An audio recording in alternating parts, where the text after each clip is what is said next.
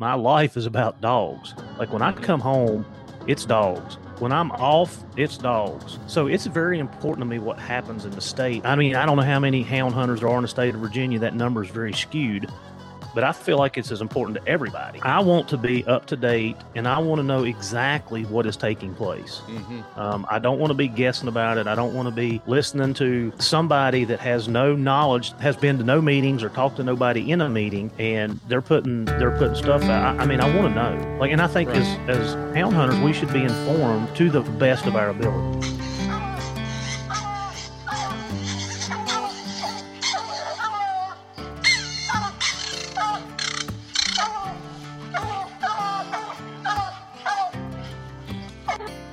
This is the Houndsman XP podcast.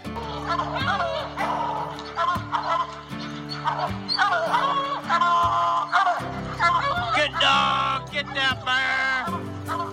Get that bear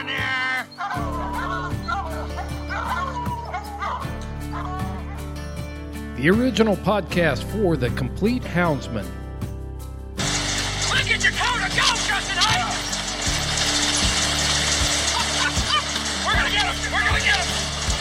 The podcast that represents our lifestyle of extreme performance. Get up there! Get up! Get up! Yeah! Good boy! Good boy, Ranger! Uniting houndsmen across the globe, from east to west, north to south. You know, if you're going to catch a cat or a lion, you know, you have to have teamwork. We take you to the wildest places on earth. Yeah, so how many days a week do you spend out there? As much as I can, to be honest with you. Any time that I get, I'm out there. Join us for every heart-pounding adventure on Houndsman XP. I'll tell you like I tell everyone else, I'm going to hunt whether you're here or not, so you might as well be here.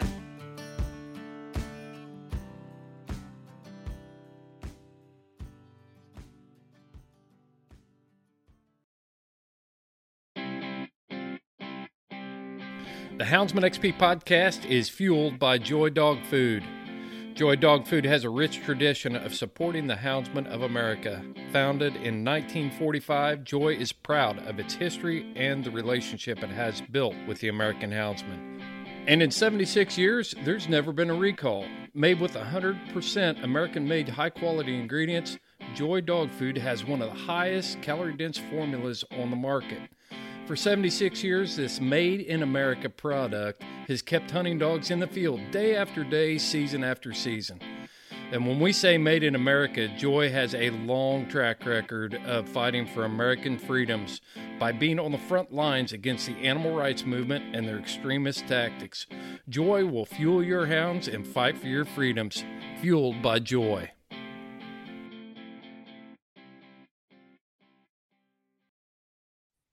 This meeting is being recorded. We're being recorded. You're being recorded. Okay. Sounds good. Yeah.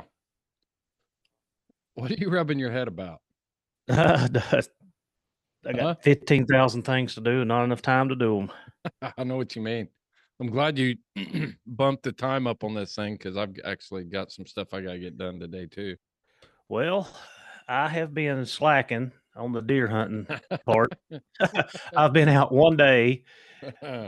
It's been extremely dry here. I know they've heard me talk about it in the podcast. And yesterday we probably got 2 inches. I haven't checked the rain gauge. We probably got 2 inches of rain. It rained into last night. And when I got up this morning, it was drizzling or misting. And I was like, you know what? I got other things I need to do. And I've been, the freezer, We've got more deer steaks coming out our ears than we can deal with. So I was told that I need to go easy on the hunting this year. On the killing side of hunting. Yes, because I mean that's why we hunt, is to fill the freezer, and so yeah, we can take deer season here just come in Saturday, so it's only been in 4 days, so. I'm probably going to get out tomorrow morning, Thanksgiving morning, and I probably hunt Friday and Saturday. But we did talk about this. I don't know how many other people do this, So I could fit one deer in the freezer.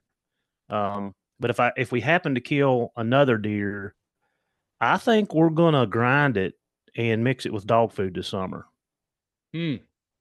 Yeah. I think we're going to like supplement a little bit just to, you know, help the cost. We bought a pretty good sized grinder, and, you know, that's kind of what we're thinking. And I tell you something, we've talked about this. We have to do it this year is like, you know, deer, you shouldn't really be eating deer meat after 2 years anyway. Yeah. So what we've been doing is the deer meat that's a year old that we don't get to, we've been making summer sausage out of it. I think you've had some of it.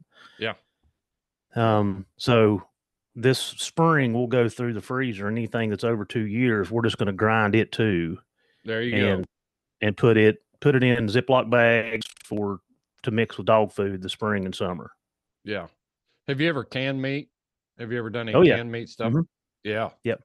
That's what I like doing with that older stuff that I'm going to feed. That way it's not taking up space in my freezer. Yeah. You know, I get it out of the freezer. I'm looking for ways to preserve food anyway that doesn't take electricity. And I'm not trying to be a prepper. Yeah. But at the same time, it's like if a freezer goes out, you lose everything that's in that freezer.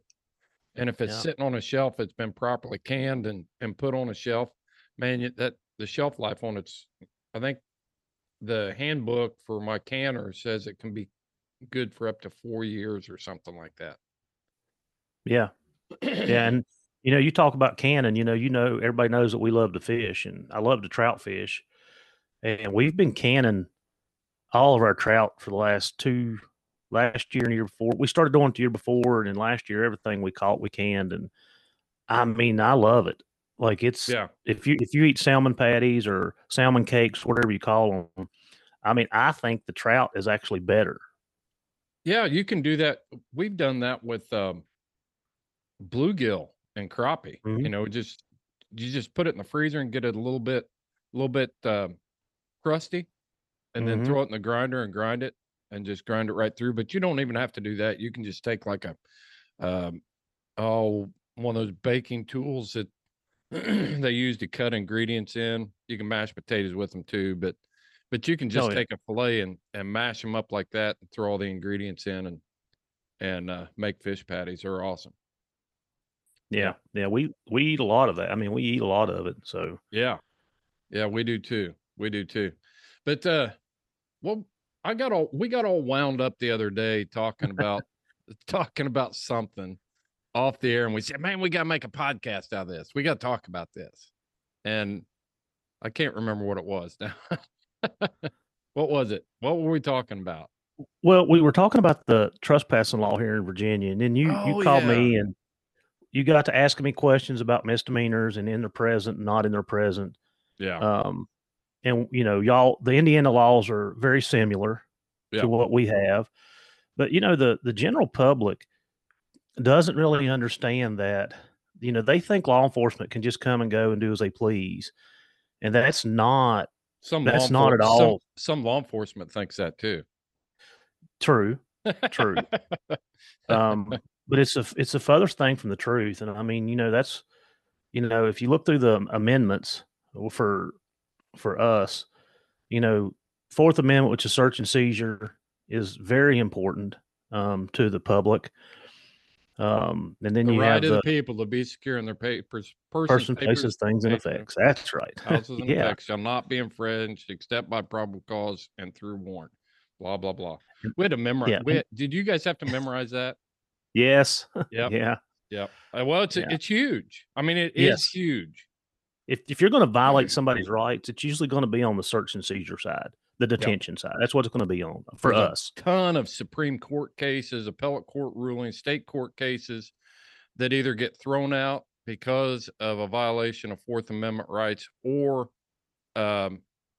case law is made. I mean, you look at all of the laws that we operate on now that are products of court decisions. You got Terry versus Ohio, Scott versus, you know, I mean, just on and on and on. Even deadly force situations by law enforcement comes down to a search and seizure did the police officer have the authority to do that at the time? And it always goes back to the Fourth Amendment. Mm-hmm. Yeah. I mean, the Fourth Amendment, that's one of the things you have to know. But yeah, we got to talking about that and, you know, how to enforce laws and how to not, you know, like I said in that podcast, and I just want to clarify this, that the 132. Which podcast are you talking about? The one with Sean Clarkston, where we talked about what was going on in Virginia. And guys, that was an informational podcast only. It's just to get everybody on the same page with what's going on and try, you know, one of the things that I've learned through my career in law enforcement is that you believe nothing you hear and half of what you see. Right. Because there's always a different version. There's always something else going on, or there's something behind it that you don't even know about. So let me information. I want to talk about that for just a second, about selective hearing and what we hear. I watched a video the other day, and it was the same sentence, and everybody read the sentence, and they heard it.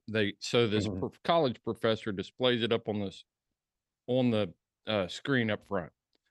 And then there's a person that reads the sentence, and as they go through this experiment, the audio changed, but you actually heard the same thing that you were hearing before.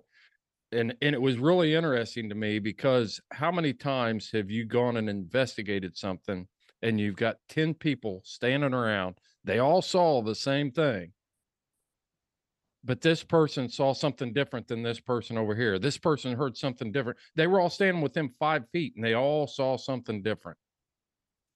I mean, it's just human. It's the human condition. Well, it's something that when I was training new officers, one of the things that I tried to instill in them, amongst many things that I tried to instill in them, that having arrest powers is a huge, huge, huge responsibility. And that was the first thing. But one of the things that I have learned through my career is we get a call. They dispatch a call. You collect that information through the radio, and you're on your way to the call. You get in after you've been in this job for a while, you get cynical. I don't know. Well, you already form an opinion before you get there. Yeah, that's right. The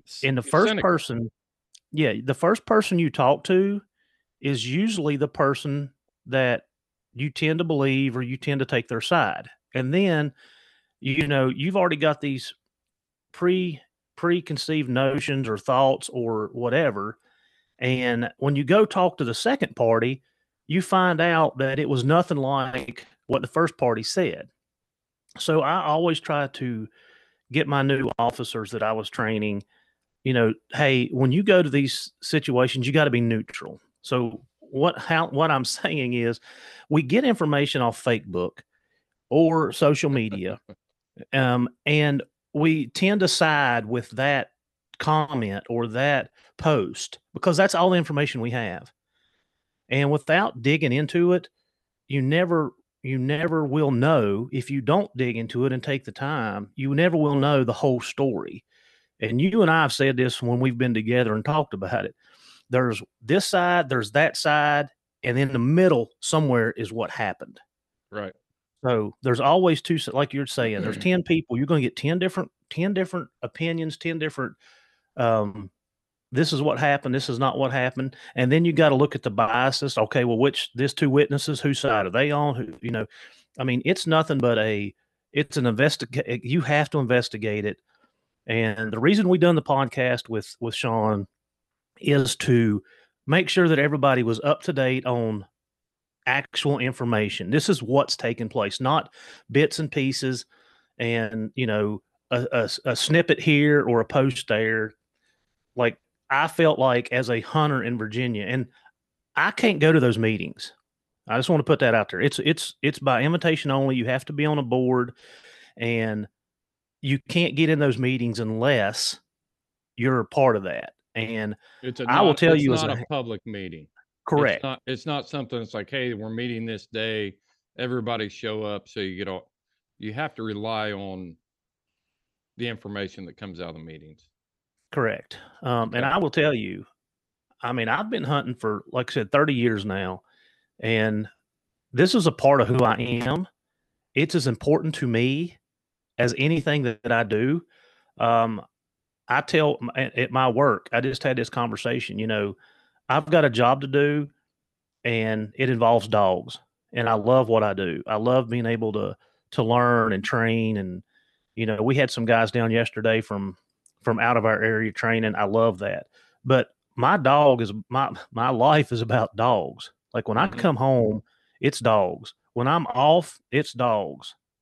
So it's very important to me what happens in the state, as long as and I'm sure that there's, I mean, I don't know how many hound hunters there are in the state of Virginia. That number is very skewed, but I feel like it's as important to everybody. And I want to be up to date, and I want to know exactly what is taking place. Mm-hmm. I don't want to be guessing about it. I don't want to be listening to, you know, somebody that has no knowledge, has been to no meetings or talked to nobody in a meeting, and they're putting stuff out. I mean, I want to know. Like, and I think as hound hunters, we should be informed to the best of our ability. So that's why we did the podcast. And one thing I'd add to that, from the, you know, ultimately, and we Houndsman XP operates as a team, but, you know, just in the hierarchy of it, I get to decide what goes out and what doesn't go out. And you guys all do a great job of, there's been just one or two podcasts over the years where we've gotten together and we're like, man, we don't want to put that out. Let's not put that out. But I want to explain something. For one thing, this comes down, you know, I want everybody to know that Houndsman XP is dedicated to bringing you an objective truth. We're not taking sides on anything. We're not playing politics within states and stuff. Like, our job is not to show up to meetings and influence people and do stuff like that. We want to get you the facts. We want to do our job to bring you a message so that you have all the information, unbiased. You know, obviously we're not going to try to tell an anti-hunter story or explain their emotional states. We're totally against that. But when it comes to issues like this, and who we have on the podcast to explain things, we try to find the people that have the most information that can explain it in a way that you leave the podcast and at the end of the day, you've got the information you need either to get involved or make a decision of whether you want to support something or not. So, you know, Heath, you're not going to put stuff out there that you think is a bunch of smoke and mirrors and baloney. I'm not going to allow that to represent Houndsman XP. So it really comes down to a matter of trust. Do you trust us or not? And we do our utmost best. If we're going to put a show together and have a guest on to discuss something like the issue going on in Virginia right now, it's the best people we can find and the people who will agree to be on the podcast, you know. Those two things. There may be other people out there that are more qualified, but for whatever reason, they've declined to be on the podcast, or they're restricted from their government agency to be on the podcast and talk about it. Yes. You know, seriously, yeah. I mean, you take the Colorado initiative right now. I'd love to get the biologist on the air to talk about the values of houndsmen and hunting predators and all this stuff, get the actual biologists who have the real data, but they've got a gag order by the governor's office. They can't talk about it. And that happens commonly with state agencies. So I just wanted to add that part to, we're not going to put junk out there. We don't mind being challenged on stuff. And I think challenging us and making sure that we are walking the chalk is healthy, but we do our level best to bring you the most accurate, best information that we can wrangle up so that you're informed as a hunter and a houndsman. Yeah. So, and just like Chris said, we've asked some other people about, and sometimes their agency won't let them, and sometimes people just flat out decline us. No, yep. I don't want my opinion out there. I don't want this, or I don't want that. So just know that there's other stuff going on that you may not know about, but we are trying. I'm definitely trying, especially if it involves Virginia. Like, I want you guys to be in the know. Yeah. This is where we're at. This is what we're doing. And, you know, I'm going to continue to try to keep us in the know. Hey, you want to know a little tip for shopping for this Christmas season? I'm going to give you one right now. I'm going to tell you how you can avoid all of the crowds, all of the big box store, surfing the internet for a bunch of junk that nobody needs or wants, and find that perfect gift for the outdoors person in your life. Go to houndsmanxp.hollercommerce.com. It's an online mega store for hunters, fishermen, campers, hikers. I don't care what they're doing. It's right there. They've got all the brands that we use all of the time, like Garmin, Vortex Optics, LaCrosse boots, Cajun Lights. Somebody's looking for a new Garmin watch? We've got that. Go to houndsmanxp.hollercommerce.com. And for a limited time, put in the code 10OFF. 10, capital O, capital F, and get 10% off your order. Check it all out at houndsmanxp.hollercommerce.com. You know what app I use on my phone more than any other app besides the podcast app to listen to this here podcast? I use onX. Onyx Maps is the most comprehensive mapping system for hunters on the market today. I use it all the time. When I was in New Mexico, I was looking at 40,000 acres of ranch that I needed to learn. I flip open Onyx and just start studying the map. When I'm riding trails, I put the tracking app on.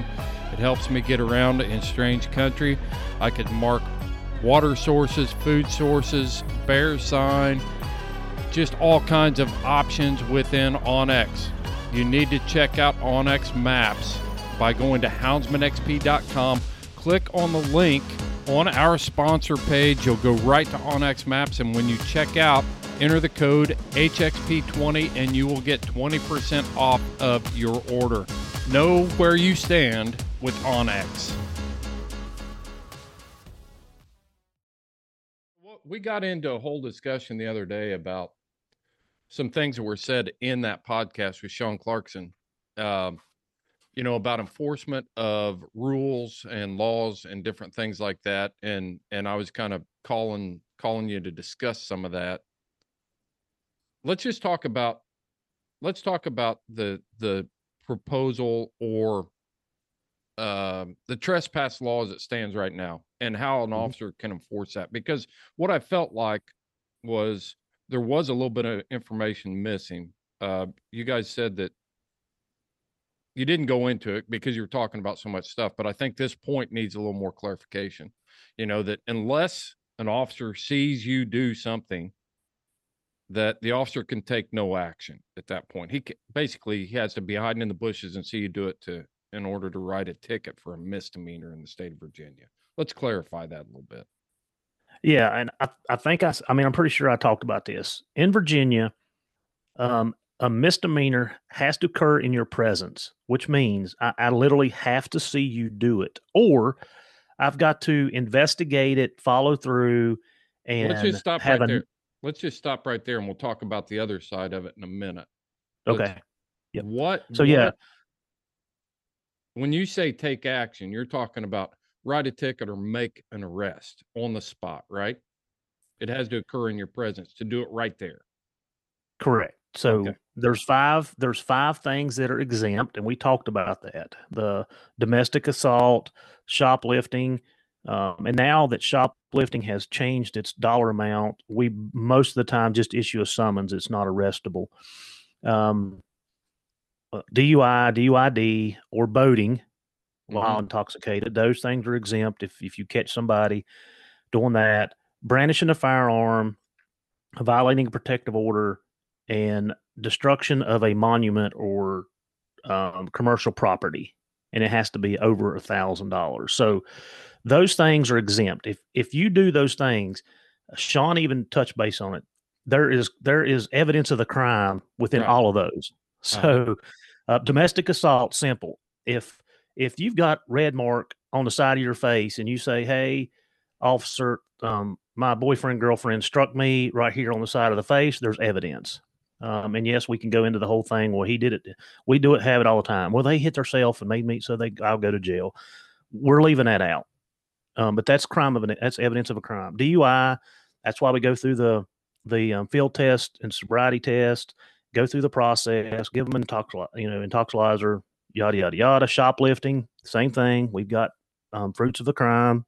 Mm-hmm. So all those things are exempt. They can occur outside of my presence, and I can still arrest or summons. And most of those are summonsable. And a summons is considered an arrest, just so everybody understands that. Right, in a ticket. And then, yeah, a ticket. Yep. And then the rest of all the other misdemeanors have to occur in my presence, which means I literally have to see it happen. And then that's where you kind of go down the road. Like I've got to see it. It's got to occur. And I will say, I start my 21st year next month, and those are few and far between, very few and far between that happens. Well, and it's the same in Indiana. I can't just go out and make a custodial arrest because a guy's, he's got a deer hanging in his barn, mm-hmm. Or as a game warden, we'll just talk about, because that's what this was all about. I wanted to make sure that we were getting the right message out there that, that you can be arrested for game violations that did not occur in an officer's presence. There's a ton of them. And that's how game wardens are supposed to work. We're not everywhere. We don't see everything. So I didn't want anybody to get the wrong idea that if an officer doesn't see somebody actually trespass on a piece of property, that you're scot-free, or that the game warden is overstepping his bounds if he asks you questions, if he's conducting an investigation. I think that's a dangerous place for people to take a conversation and think, well, I'm scot-free, and all of a sudden you've got game wardens are violating my rights. If they're asking you questions and they're investigating something, at that point they're not necessarily automatically violating your rights as a citizen. Yeah, and we did not. When you called me and said that, I'm like, yeah, we did not touch on that. And guys, that's why we have investigators. That's why we investigate crimes. It's not a free pass to go commit misdemeanors and not get caught, because that's not factual at all. I've spent weeks and months investigating misdemeanor crimes. And once I get enough probable cause, which means that there's probable cause that you committed that crime, then I go get a warrant for you and come back and arrest you. So just because it did not happen in my presence does not mean it's not punishable. Yeah, and we did not hit on that. Yeah. Yeah. And one of the things that I worked a lot was, I'll give you a good example. We had a case that I worked, where a guy was reported. It was called in and reported and witnessed by someone else that a guy was driving down the road, stuck a shotgun out the window, and killed a turkey off the side of the road, mm-hmm. Hunting from a roadway, shooting on a property he didn't have permission on. I couldn't just go to that person and say, so-and-so said this, and he's swearing out a warrant. I always like it when people are like, and I know in Virginia, you can still maybe swear out some warrants. Is that accurate? Who, civilians? Yeah. Yes. Mm-hmm. Yeah. They can.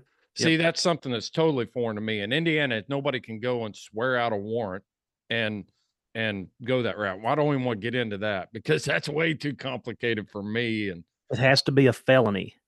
Okay. A felony.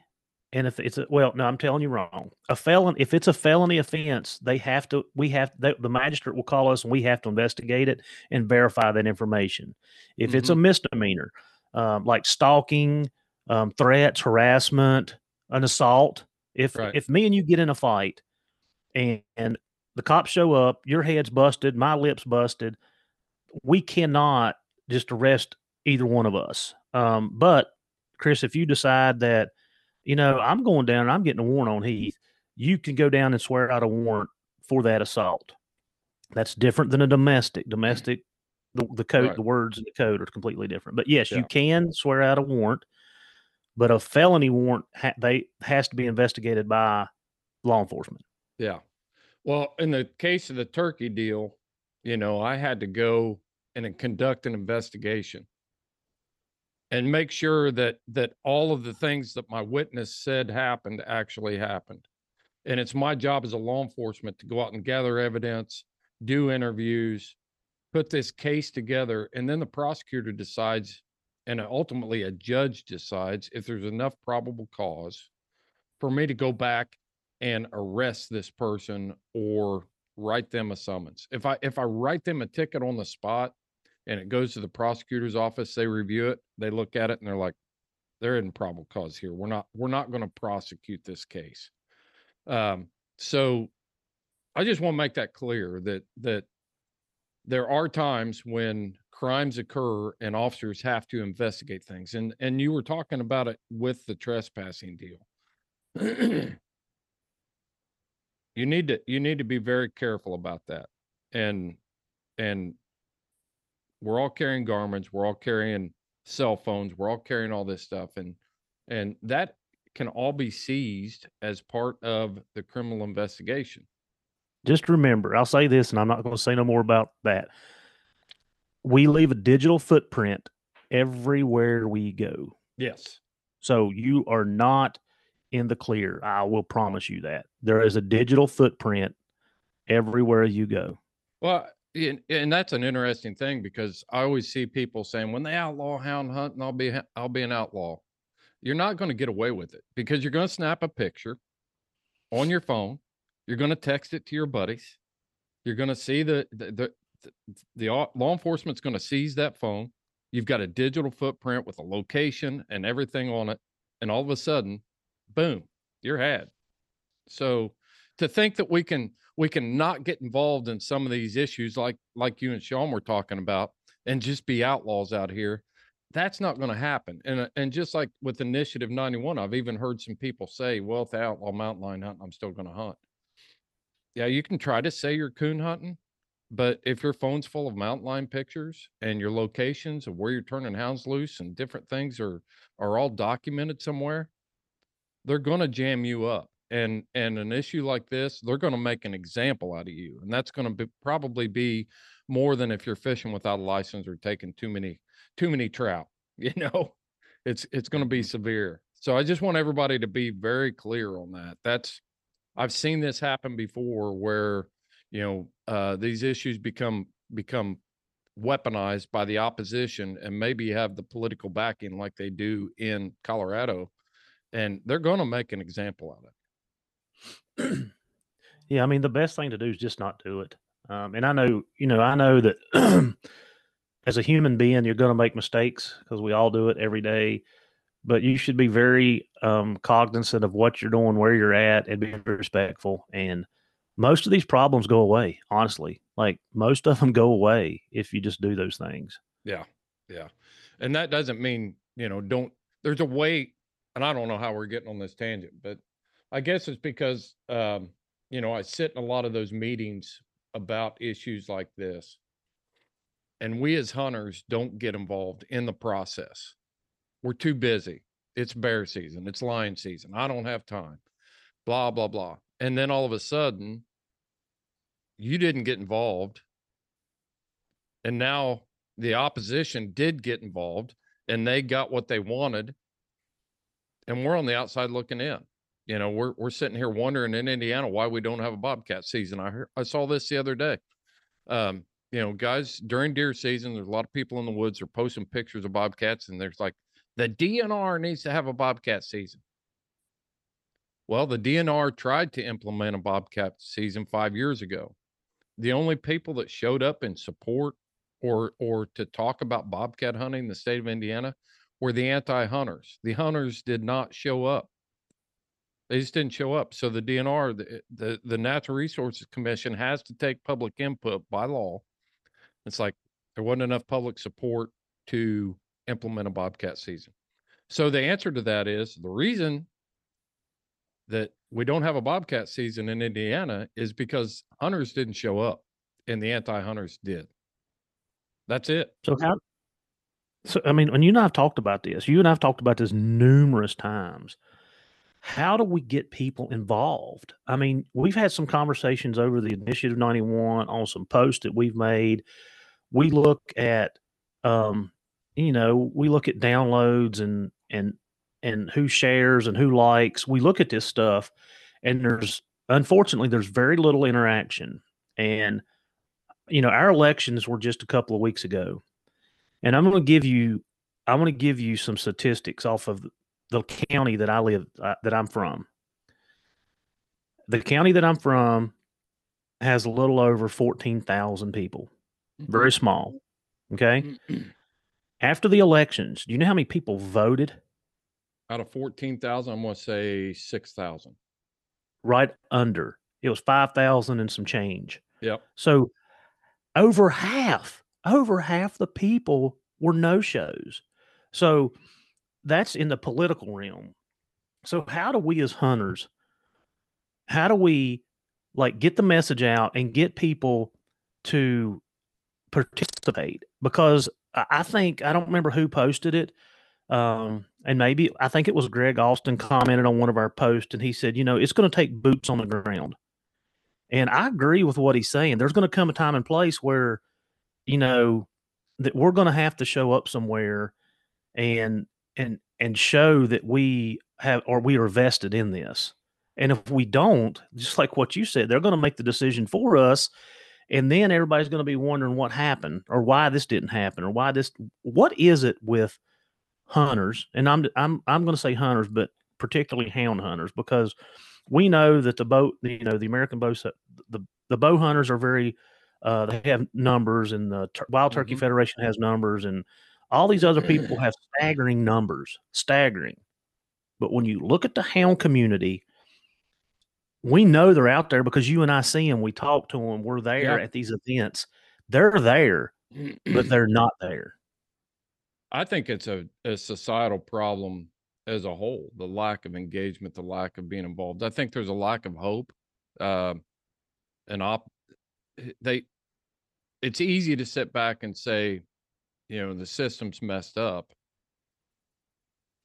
But if you're not involved in trying to rectify that, I mean, we're a long way from torches and pitchforks, in my opinion, in this country. And especially with fish and wildlife, if hunters would just engage, we've got the numbers on our side. We've got it.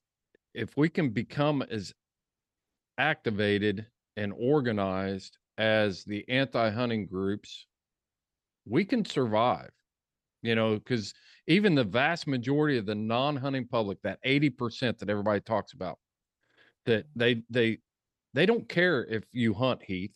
They don't care. They just want to go to work, be able to afford gas, buy groceries, and let you live your life, because they want to live their life.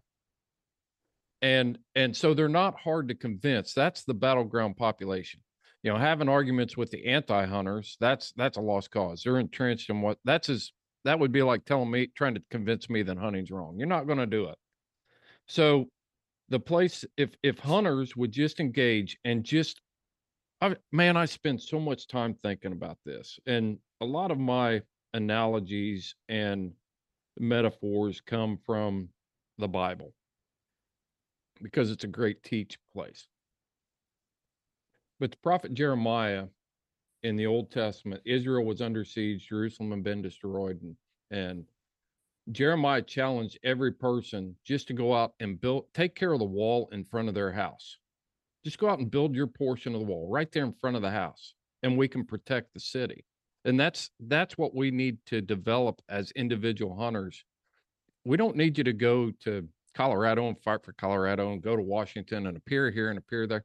Just build the wall in front of your house. And what that looks like is getting involved in organizations like Sportsman's Alliance, your state hound organization, some of those things. Maybe you're not the guy that can take time off work to go to a public hearing, but support the people that are willing to do that sort of stuff and dedicate themselves to that. And when you do that, I think I'm optimistic enough to think that we can do much better We're being successful now with marginal participation from our hunting public. But if we could get buy-in and investment from the people that love to do this, and we're not, you and I are not anomalies in the hound hunting world where we love to hunt. There's tons of us out there that love to hunt and run our hounds, and we're dedicated to it. We'll spend the grocery money on it. We'll drain our bank accounts to do it. You know, we'll do all this stuff in order to do that, but we won't cut loose a $25 or $35 to join our state hound organization that wants to represent us and fight for us.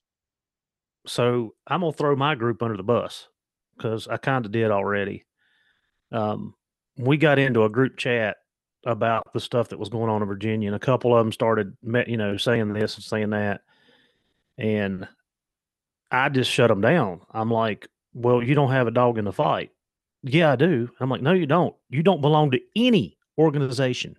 You don't go to any meetings, but yet you're fussing about what's going on, you know. And I'll shout out to Wes and Forrest. They're the only two in our group other than me, and I belong to two organizations, which is the Virginia Bear Hunters Association and the Virginia chapter of the American Bears Foundation. That's the two that I'm and you're a member of the Sportsman's Alliance too.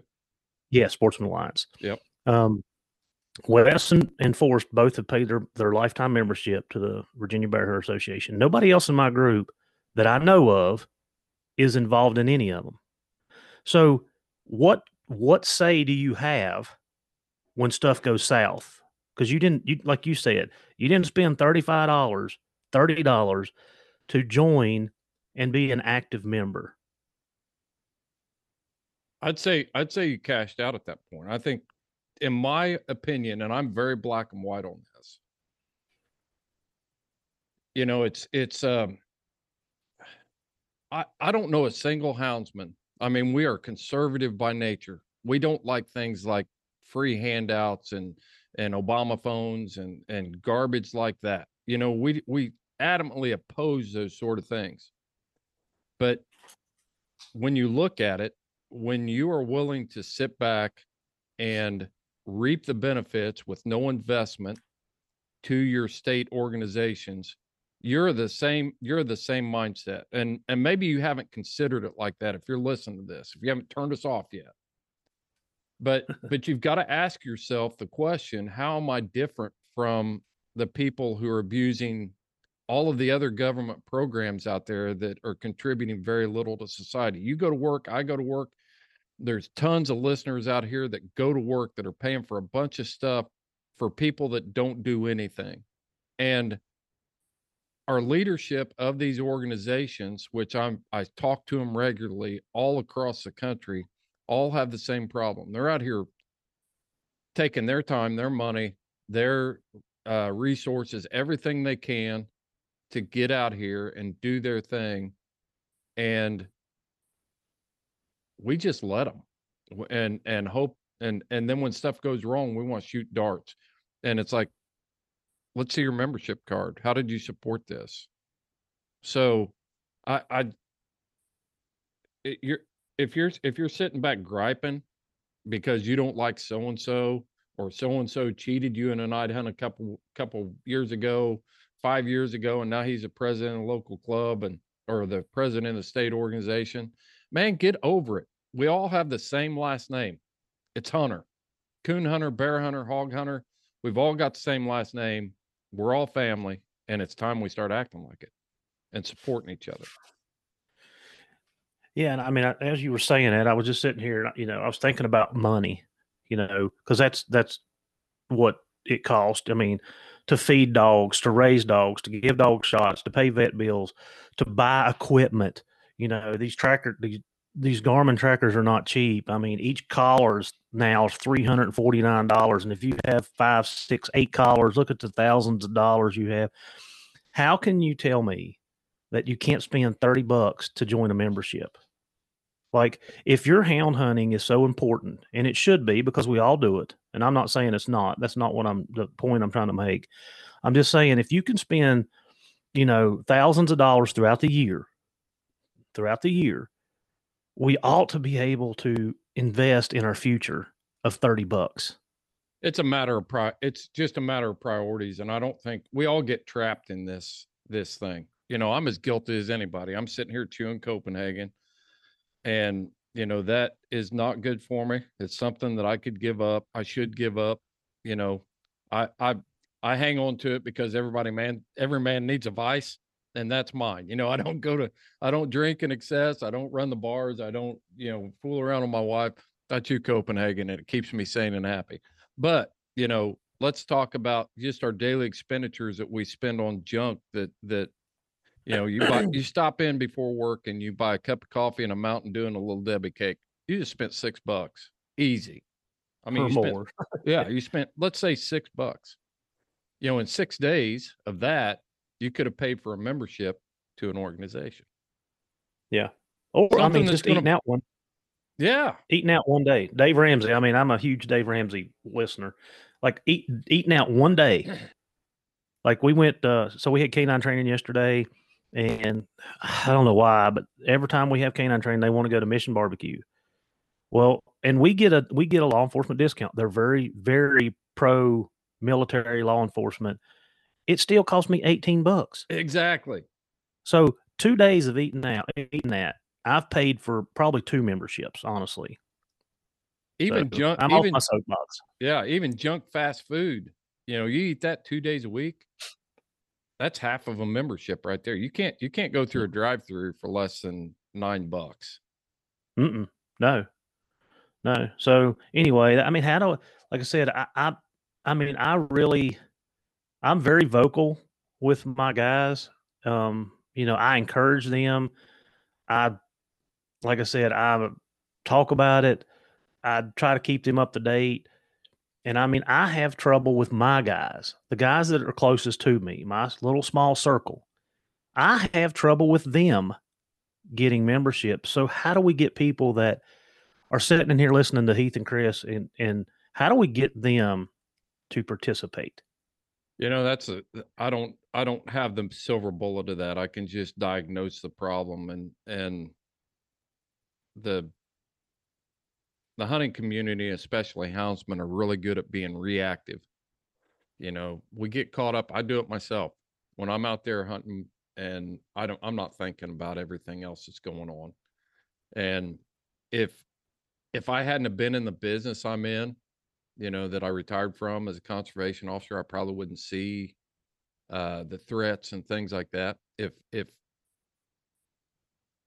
If I had a different job where I wasn't engaged in it all the time, it would have been much easier for me to do that. If I didn't produce a podcast, you know, it'd be real easy and more comfortable for me to not engage in this stuff. And I mean, when you think about it, we're begging for trouble. We beg for the, I like to get involved in this stuff. And, but the whole thing is, it'd be much more comfortable for me to get rid of all the dogs, and I'd have more money, and I could spend it with my grandkids and my kids, and take my wife on vacations and things like that, and just live like every other American. But I haven't chosen to do that. I chose to do this.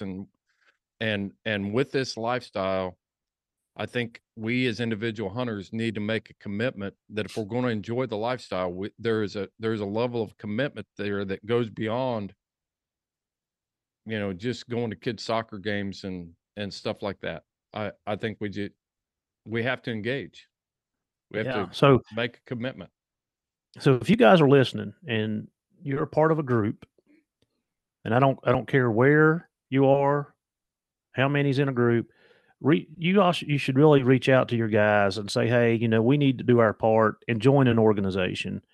Whatever state you're in, like Chris said, your hunting dog alliance, your hound organization, somebody that supports the lifestyle that you've chosen. Yeah. And I challenge you to do it for 3 years. Do it for 3 years. It'll become a habit after that. It'll be like, oh, I need to pay my dues here, or I need to pay my dues there. So reach out to your guys and talk to them about it, and encourage them how important it is for us as hound hunters. And I'll tell you something that really set with me. I was up in Northern Virginia a month or so ago teaching a tracking class. And I think I even said this on a pod, or maybe I told you, Chris, or I don't know, I said it on a podcast, but I want to say it again if I did. So the first morning of class, we were doing a classroom session, and one of the guys from up there started talking to me about dogs, and I think I said it. He was running a Hanoverian Hound and Plott. He was running a cross dog. Oh my! And gosh, hounds are my thing. You know, I love it. He had got this dog from Jeff Shetler. Yeah. And I had texted Jeff and was asking him about the Plott bloodline. And it's so funny that we talk about that because Clay just had that on about the history of the Plott and how Bob Plott actually posted that they done DNA test and it had no Hano in it. And I commented because I always had wondered after I got into law enforcement and started seeing the Hano and the Bavarian and the Hanoverian hounds, there's such a resemblance there for the Plott that I always thought that they connected. But anyway, they didn't. I'm off topic. So he's got a Hano Plott cross, and I, in conversation, I told him that I run hounds, and he asked me what I hunted, and I said bear. He is an avid deer hunter and a bow hunter at that. And you know the very first next thing out of his mouth was, "Man, you're in a dying sport." This is a bow hunter from Northern Virginia that knows nothing about bear hunting, but he knows that we're in a dying sport. And that resonated with me like this dude up here knows this, and I live it every day, and we got to get a handle on things. So, you know, like I said, other people are paying attention. There have been plenty of cultures in the history of the world that were on the right side of issues that were overwhelmed and their lifestyle was completely changed. And you don't have to look any farther than the American Indian. You know, if you really get into that story and you study it, they were just trying to simply hang on to a lifestyle that they enjoyed. And I'm not going to get into all the geopolitical issues there, but really, I mean, they just wanted to be left alone. Just let us live our life. And that's really where we are as hunters and houndsmen. Mm-hmm. We just wish they would go away and leave us alone. But in this technical world that we live in, with all the things that are happening in our world, with the political games that are being played, it's really coming down to an attack on our lifestyle, and we've got to figure out whether we're going to survive it or not. And sooner or later, we're going to have to start beating the war posts with our tomahawks. And right now, that's what we've been doing it on this podcast. And the way to do that at this point in time is to join those organizations. And I want to talk about the ugly side of this a little bit. You know, when you run an organization, because I went through this in Indiana. When we started the Hoosier Tree Dog Alliance, we also had the Indiana Coon Hunters Association. We started when we started to organize the Tree Dog Alliance, we reached out to that other organization and tried to work with them and do different things. And they didn't want us in their sandbox. They looked at that as a threat rather than we had totally different objectives from what the Indiana Coon Hunters Association had. They wanted to put on hunts and night hunts and be UKC's charter club and all that. We didn't want to do that. We wanted to work on the houndsman's rights, the season links, stuff like that. And yet there was still some conflict there between the two organizations. And I would just say that, again, we all have the same last name, and it's Hunter. And we don't get reeled in by, you know, somebody's threat to their influence or, you know, don't get caught up in the petty fights. You know, look at the big objective of what people are really trying to do. When you get down to the core values, the core principles of an organization, what are they trying to do?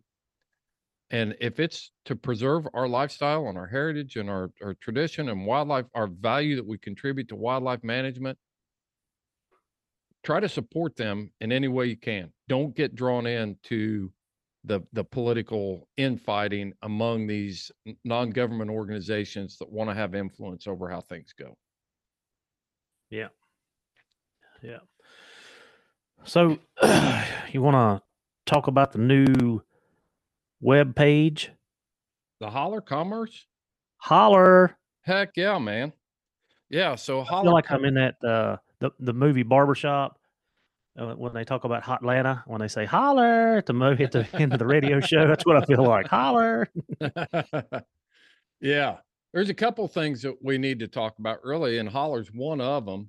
But starting, I guess we just roll it out and we announce it. You know, starting January 1st, Houndsman XP is going to be moving. We collectively as a group of podcasters are starting our own network. Okay, we're going to start our own network. It's called the Extreme Performance Outdoor Network, where Heath is going to have his own show, Seth and Chad, Bryce will have his show. So we're doing a little rebranding here, and I'm telling you that now so that you can start getting geared up for it.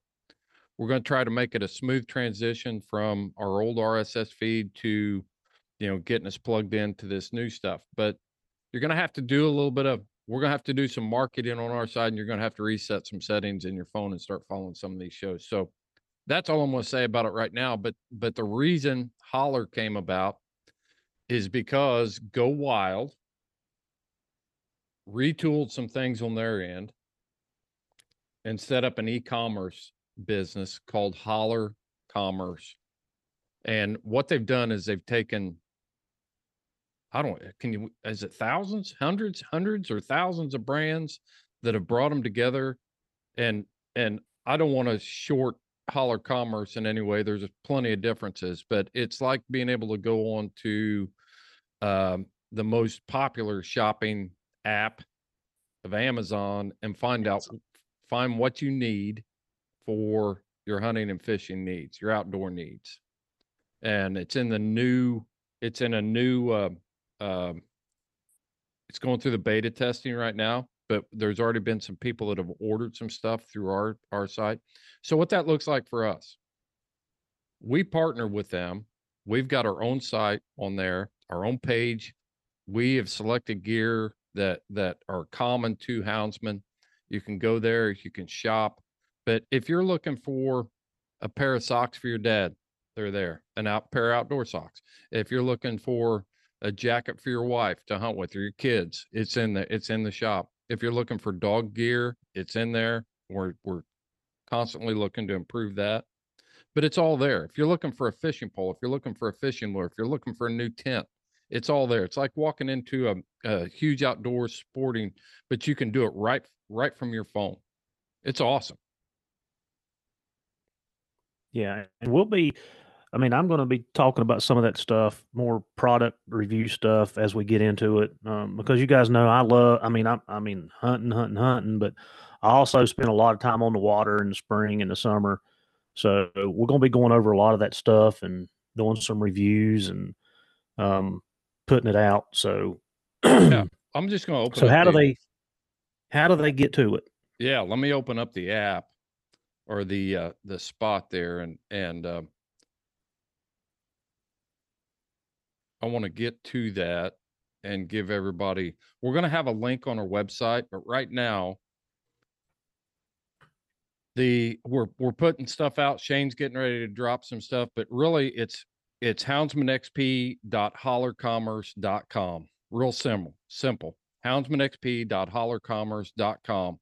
And when you click on that link and go in there, you're going to see our logo at the top of the page. You're going to see a carousel of items that we kind of put our approval on for gear, and we call it HXP Essentials. There's a Cajun Light. There's a Garmin bundle there.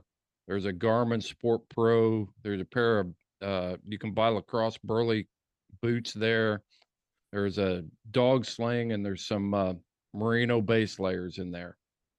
And some of these things I already use, and some of them I went ahead and bought just so I could put we can put our stamp of approval on them, because I don't want to advertise anything. So you talked about boating. If you talk about the boating side of it, if you go into fishing gear, there's boat stuff in there. If you're into outdoor cooking, or you need kitchen supplies or whatever, there's a cooking spot. If you duck hunt, there's all that clothing and apparel, footwear. They've got trail cameras. I mean, it's all here, folks. All your Garmin equipment's here. They've got optics. They've got rifles and scopes. It's all in there. It's like you can shop right from your phone. And you go to houndsmanxp.hollercommerce.com. It's the outdoor Amazon. That's what we're going to call it. I don't know. I better check with Braden, and we can call it that on the podcast for sure. But seriously, yeah. I mean, you think about who needs, do you want to line Amazon's pockets, or do you want to support people that are supporting you? You know, yeah. Jeff Bezos isn't producing podcasts to talk about the things that are affecting your life as a houndsman. And that's what we strive to do every week, is to talk about things that make you better houndsmen, better hunters, better contributors. And at the end of the day, I mean, we got called an infomercial the other day. Yeah. Well,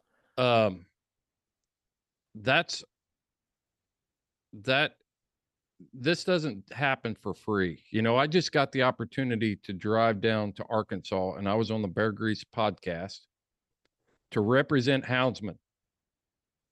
Well, nobody's magically, I don't pull up to a gas pump and gas flows out of the pump for free. So, we do that because Clay Newcomb reaches an audience that we need to reach to support hounds and houndsmen. And in order to do that, I need to be able to put gas in the tank to go do that sort of stuff. You do the same thing, Heath. We all do that. Everybody on the Houndsman XP team is coming out of pocket, and we need to be able to reimburse and keep the lights on. I mean, that's just business. We could do it for free, but it wouldn't be very good, and our reach wouldn't be very good, and our influence wouldn't be very good. Yeah, no, that's right. And I mean, yeah, you can't.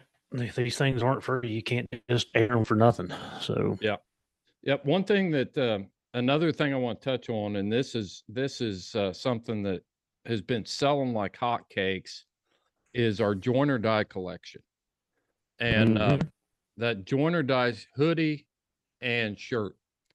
Ed Barnes, who produces our Dog Men podcast, and I got together and Cody Loestro actually had a lot of influence on this. We were already working on a design for this t-shirt and or this graphic design for whatever, and Cody Loestro came up with the basic 1750s join or die, and we took that and tweaked it and put some it's a snake that's disconnected. To give everybody some history on that, Benjamin Franklin designed that and drew that in the 1750s, and he was trying to bring the colonies together, you know, to stand together as one. And so we took the names of the colonies off of old Ben's original drawing and put hog hunters, coon hunters, deer hunters, lion hunters, bear hunters, all the different types, and said, man, we gotta join this snake together if we're going to survive into the future. And all 100% of the profits from that, we are currently engaged in Colorado to help them raise funds. I'm getting ready to write a check to them from the proceeds, our first installment. That is not going in my gas tank. That's not going in Heath's paycheck. That is, it costs us this much to produce this sweatshirt. We've got this much profit in there, and we're going to turn that around and ship it straight to Colorado. That is going to be a multi-million-dollar fight. What we're going to produce off that sweatshirt is, I mean, it's going to buy 2 seconds of a political ad out there, but it's something. So we want to put our money where our mouth is and start doing something. But just the fact that you can contribute to this and be a part of it, that's what we just talked about a few minutes ago. How do you get involved? Buy a sweatshirt, because we're going to send the money to Colorado to help fight the anti-hunters out there. Yeah. Yeah. I mean, and that it's definitely going to, you know, after listening to the podcast with, is it Dan Gates? Dan Gates. Yeah. Yeah. After listening to him, I mean, it's not going to be cheap, and they've got their hands full with what's going on. Yeah, this is a David and Goliath type situation. We talked about houndsmen being reactive. Well, the United Houndsmen of Colorado right now are I mean, they're scrambling. I was out there in the spring for another event and talked to the leadership of the UHC out there, and everybody knew this was coming, but to the scale that it's coming, I mean, you're talking about an organizations that are pushing this measure that have millions of dollars at their disposal to spend on it. The cost alone to file the with attorney fees and the cost to file this motion in the Supreme Court out there to check the constitutionality of it was $60,000. That's just $60,000. Somebody had to write a check for that. Wow.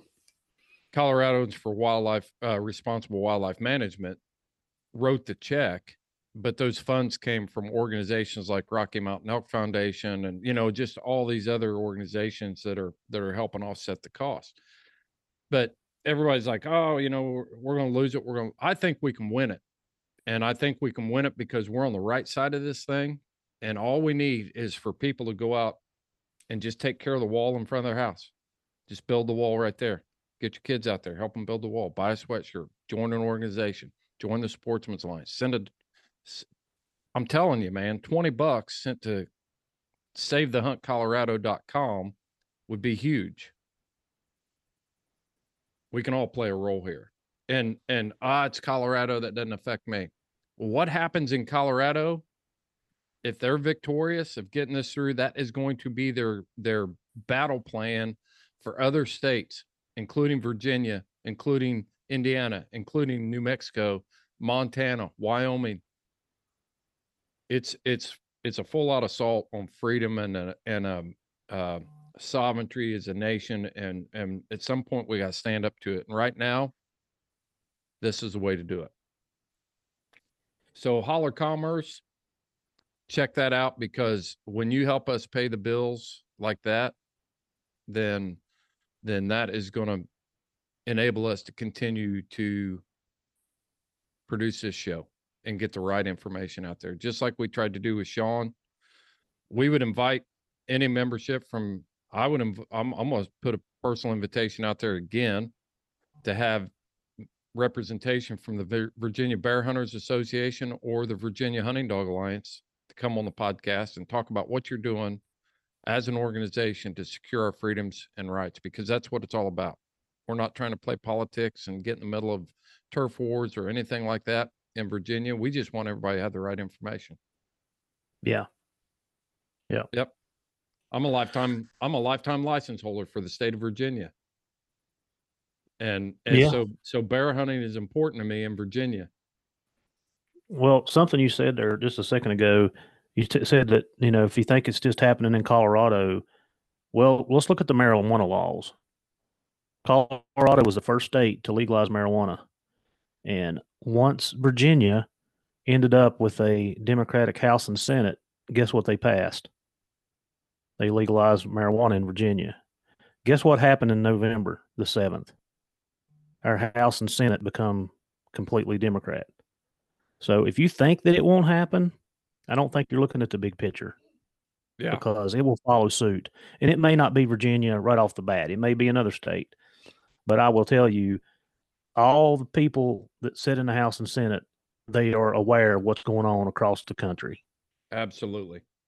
Yeah. So, it's all intertwined. It's all, this thing goes as high up as the UN of what's happening in our country. John Bolin and I've talked about that on the podcast before, and this isn't tinfoil hat type stuff. This is facts. It's this thing's huge, and we just need to all roll up our sleeves and do our part and build that wall in front of our houses, and we can survive it.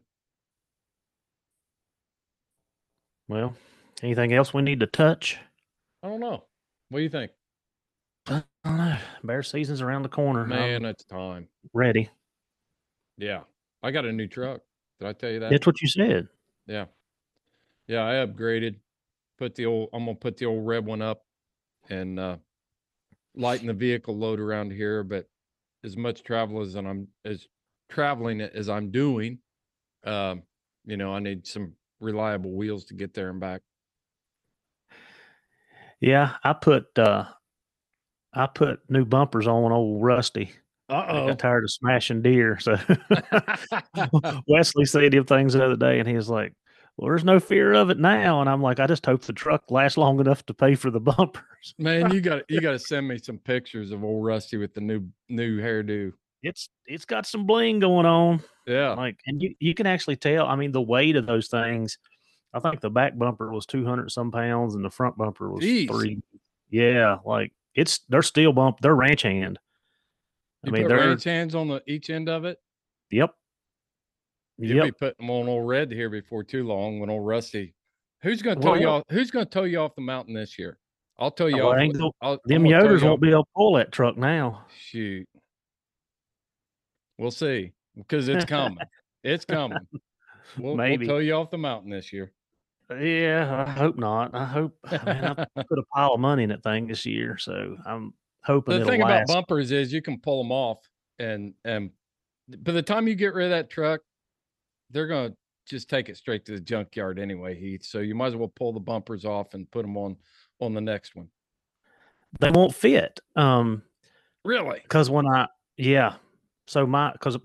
truck I'm hunting out of is an 02, and my other one's an 08. So everything changed in 06. Oh, that's right. Yeah. So when I bought those, that was one of the things I asked. So they will not fit, but they're good bumpers. It's sturdy. I feel like it may hold my truck together a little bit longer. Oh man, that's great. That's great. Yeah. All right. Well, let's wrap this one up, Heath. I think, this infomercial has ran long enough. That's right. And hey, if you got an issue out there that you think we need to know about, where we can talk about issues going on in your state, man, reach out to us. We're developing one heck of an awesome network here with the Sportsman's Alliance and the American Bear Foundation, state organizations. We've got the network that we can find answers and have some influence there. Coloradans for Responsible Wildlife Management, Colorado Trappers and Predator Hunters Association. This Colorado issue is really going to do some good, if nothing else, to bring the hunting community together. So reach out to us if you've got an issue that you think we need to know about, and if we can help, we'll do whatever we can to help you. And if you join us on Patreon, then you're going to get a Sportsman's Alliance membership. You're also going to get an issue. You're going to get a subscription to Full Cry, the magazine. And we're writing articles for that and contributing to that. The next issue comes out in December, I think. So, when you join us on Patreon, you're also going to get a Full Cry membership. So we try to make that a good value for your money, and it helps us too. So make sure you check out our website at houndsmanxp.com. The links to all our sponsors are there. We'll have a link to Holler Commerce up there soon. And man, if you enter the code right now during this Christmas season, when you buy stuff at Holler, if you enter the promo code 10 off, that's all it is. 10OFF. Then you'll get 10% off of your order at holler.com. I think it's going to be an awesome, awesome thing. So got anything else, Heath? Nope. Enjoy your bear season. We'll be giving you some updates. I got a new batch of puppies, but are making me pull my hair out. So I've got new leashes before bear season. You got to short tie them boogers. And Houdini is on his own. You're on your own. I'm not tying any of your dogs up this year. You could tie Spook up and Attica. Yeah, you got the rest of them's a little iffy. Yeah, you got time way off the side because they'll chew your leash. They'll chew small trees down. They'll chew your dog up. Bunch of mean, rough leash chewers. That's right. No Holsteins. That's right. Yeah. All right, man. Well, hey, you enjoy your day. Happy Thanksgiving. This is recorded the day before Thanksgiving. Nobody else is going to hear it. I hope you, but if you are listening after the fact, I hope you had a great Thanksgiving and Merry Christmas. Get ready for Christmas. So that's it for us at Houndsman XP Podcast. This is Fair Chase.